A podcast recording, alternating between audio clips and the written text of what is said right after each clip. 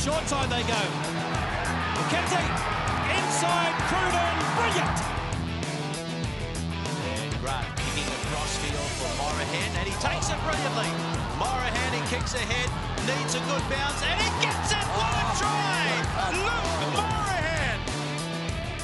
Hello, everyone, and welcome to a special edition of the Fox Sports Rugby Podcast. Sean Maloney in the house here at Artarmon, Sydney, Australia, alongside Sam Worthington, and dialing it in from across the other side of that large expanse of water we call the Tasman Sea. It is our very good friend, Scotty Sumo Stevenson from Sky Sports. Kia ora, friend.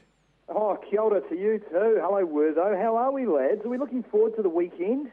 We absolutely are, Sumo. Very excited for the weekend, and you've just been getting some some jabs, some injections. Are you okay? Yeah, I've been jabbed up. I'm uh, I'm clear for typhoid, yellow fever, hepatitis A, and uh, something else. I didn't even know it existed, but I've had a lot of needles. I'm like a big fat pinata. You've got hey, you're not you're not fat. Don't anyone don't let anyone call you fat, Sumo. But you're off to Chunky. Rio. That's why you're getting your jabs. You're going to Brazil to get your samba going. Yeah, that's correct. Copacabana, here we come. What do you? I've just got to ask you: Are you going to just whip on a pair of sluggos and some uh, some Crocs? I tell you what, you know what I'll be wearing for the entire games? I'll be wearing my Terry two times towel shorts, 40% more relaxed. Have you got a pair of towel shorts? I do not have any towel shorts. I'm glad you're Oh, okay you because need to, I, I need to get you some towel shorts. I'm glad you're Towel okay because I uh, probably the greatest apparel invention in history. I got shots to go to India um, a few years ago, and they gave me about seven at, one- at once, which it sounds like they gave to you as well. And I just reacted terribly. Started throwing up on the on the bus and had to couldn't go Oh. into work, and it was a, an absolute disaster. So I'm, I'm glad you're made of sterner stuff than I am. Oh wow! Well, I mean, there's still time. We're only talking about half an hour out of the clinic. It, it could happen um, on live on podcast. There could be some violent reactions. geez, I hope so. I hope Oh, not. oh. Although my head, my head's starting to pound a bit. I'm hoping not as well. Now, I'll tell you whose heads are going to be pounding, well, hopefully not in the concussion sense, but they're going to be pounding left and right this weekend with New Zealand set to take on Wales. And Wales, and that's why we've got you on board, Sumo, because we want to get a bit of a feel as to what's cracking over there in NZ. Have you just got these three marked up? Is it a sweep in the bag already for your men, the All Blacks?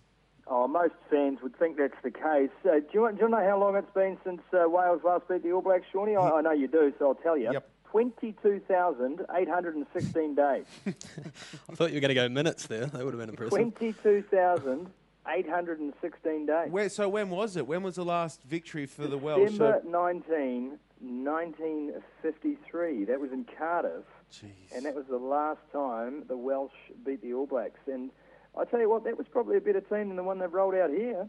Yeah. Okay. Well, I before we get to you, before we get to your squad, 'cause we're we're fascinated to get your take on the All Black team that's likely to take on the Welsh this weekend. Just imagine how hard that 1953 Welsh team would have been from the valleys, coal mining central, mate. They bust you. Uh, it's, and also, the field would have only been about 30 metres wide because most of Cardiff was standing on it at the time. it, was quite, it was quite amazing, actually. Uh, quite amazing. Second loss of the tour for the All Blacks uh, that tour over to the UK, but uh, they went on to win Tests over Ireland, England, and Scotland. And the Wales defeat robbed them of a Grand Slam. They wouldn't get the Grand Slam for another 25 years. the Bloody Blacks. hell! So- Listen, it's like I'm this, I've got an almanac in my ear. That's that's impressive stuff. We- uh, We've got the coal miners from Wales, but uh, I know that you've been hot on it in the last week or two. You reckon this uh, New Zealand team might have a higher percentage of, uh, of sort of bushman, hunter and gatherer types than uh, than perhaps since since that sort of era as well. Were they? You couldn't be closer. You couldn't be closer if you had actually landed a bullseye. Have a look through this All Blacks team. We've got Liam Squire, noted outdoorsman, uh, Luke Romano, who would tell you about the best moon to hunt a pig on. He's that uh, connected to the hunting world. Uh, in fact, I reckon you go through that list. I would say six of them, are given the choice, would take a gun or a knife into the bush and come back with meat. That is an outdoors-looking All Black side. Probably the most outdoorsman in the team since around about 1953, in fact. I've got to ask you though, when you speak of great All Black outdoorsmen, are there Mm. any better than former hooker Andrew Hore? He is a great outdoorsman. I wouldn't say a conservationist, but a great outdoorsman. Loves a bit of sea life. I think he learned his lesson from that, didn't he? I think he uh, sort of scaled it back to legal hunting since then. Who, who would Yeah, really you know know? the best with thing about it, Andrew Hore on his farm, he's got 46,000 acres. Andrew Hore and his dad Jim and Charlie, his brother, 46,000 acres they farm in central Otago. On the side of the mustering shed is a stolen roadwork sign, and on it reads, Seal ends. it's the best. I reckon he'd be mad for venison, wouldn't he? Hore? He'd be a big venison man. Oh, most people are around that neck of the woods, mate. It's either wild pork or be- venison backstrap. Yeah, right. But, um, you know, take your pick. Both tasty. I've got a confession to make, guys. I once uh, once shot a peacock, a peahen to be more exact, um, and, I'm Why not, you do that for? Shot and, a I- and, peacock. I- and I'm not proud of it. I was on Why- a uh, did you do that? I was on a friend's uh, farm, Ewan Ewan.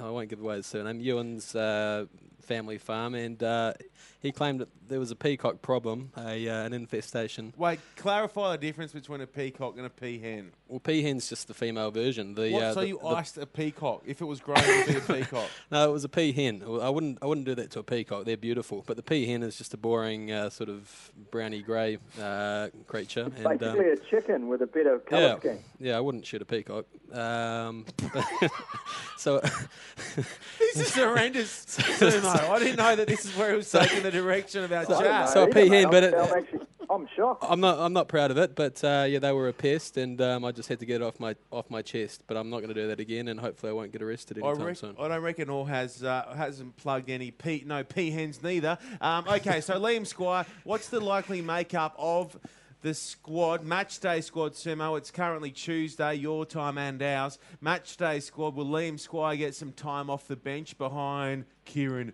Read? I don't know. I, I just don't know. I think it'll be a conservative selection. No Charlie Ngatai at 12. Uh, he's still suffering concussive uh, symptoms. So Ryan Crotty, who I think they always wanted to start anyway, will start in 12. Uh, centre's interesting, but I think they'll go for Malakai Fekitoa. Aaron Cruden will likely be selected at first five. In fact, I'm, I'm 99% sure of that. Aaron Smith takes care of himself. Uh, Kieran Read, Sam Cane, and Jerome Kaino, I think, ditto.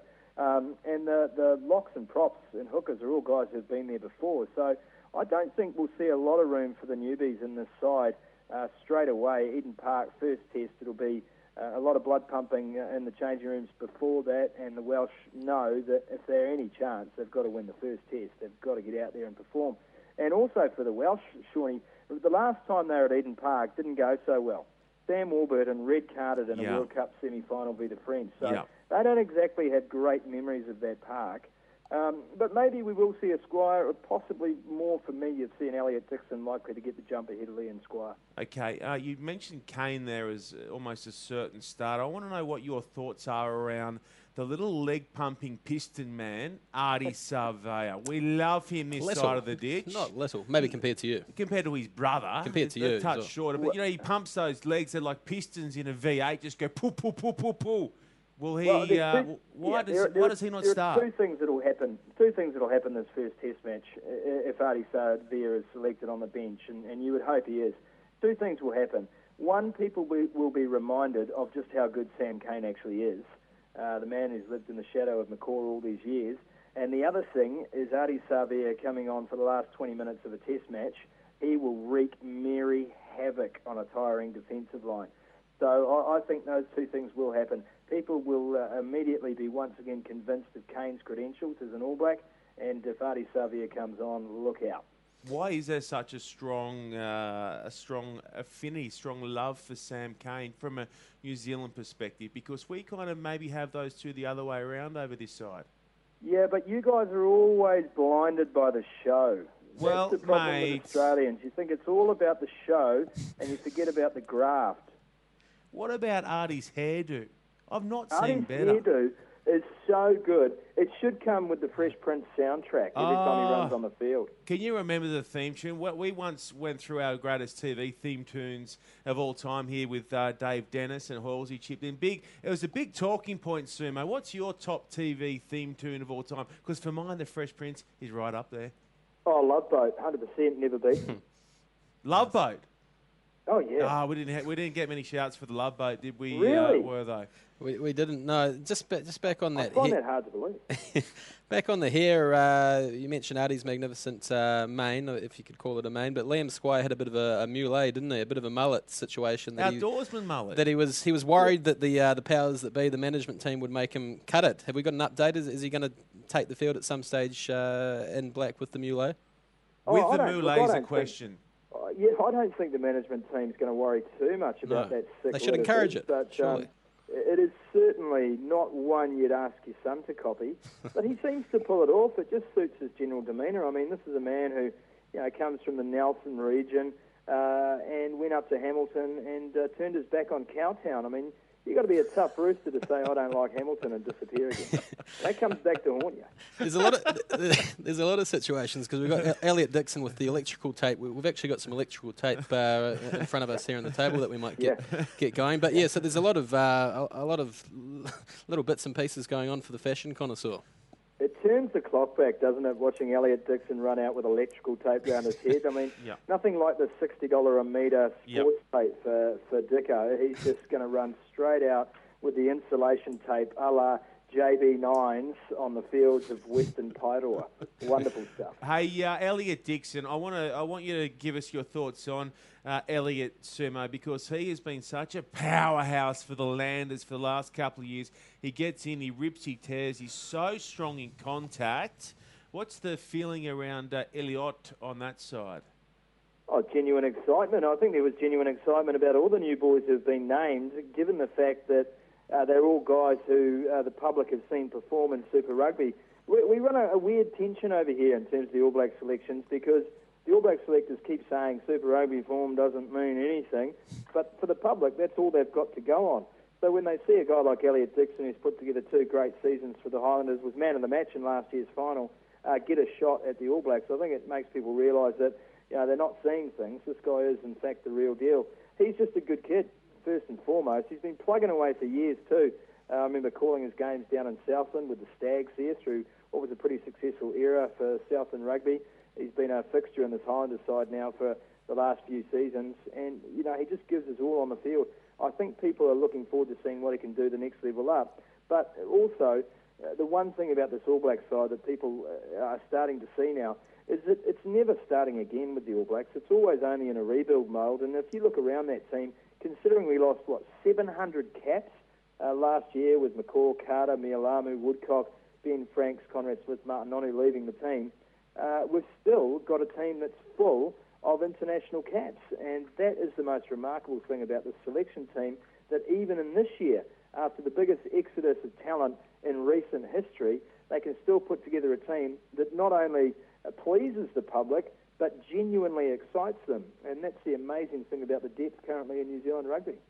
And what state of the uh, Welsh come over and um, I mean they've brought a pretty much full strength squad, haven't they? With, with Sam Warburton, I think there was a little bit of doubt over him um, initially, but he's made the trip and he's ready to go. Uh, Dan Biggar will be doing the, the big arena dance goal kicking routine. Um, are, are, are they? Uh, I mean, are they sort of talking themselves their chances up over there with, with Warren Gatland? Um, he, he won't take a backward step as the coach, will he?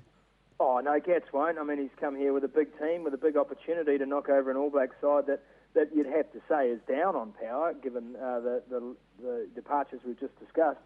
But you know, they've just talked about execution.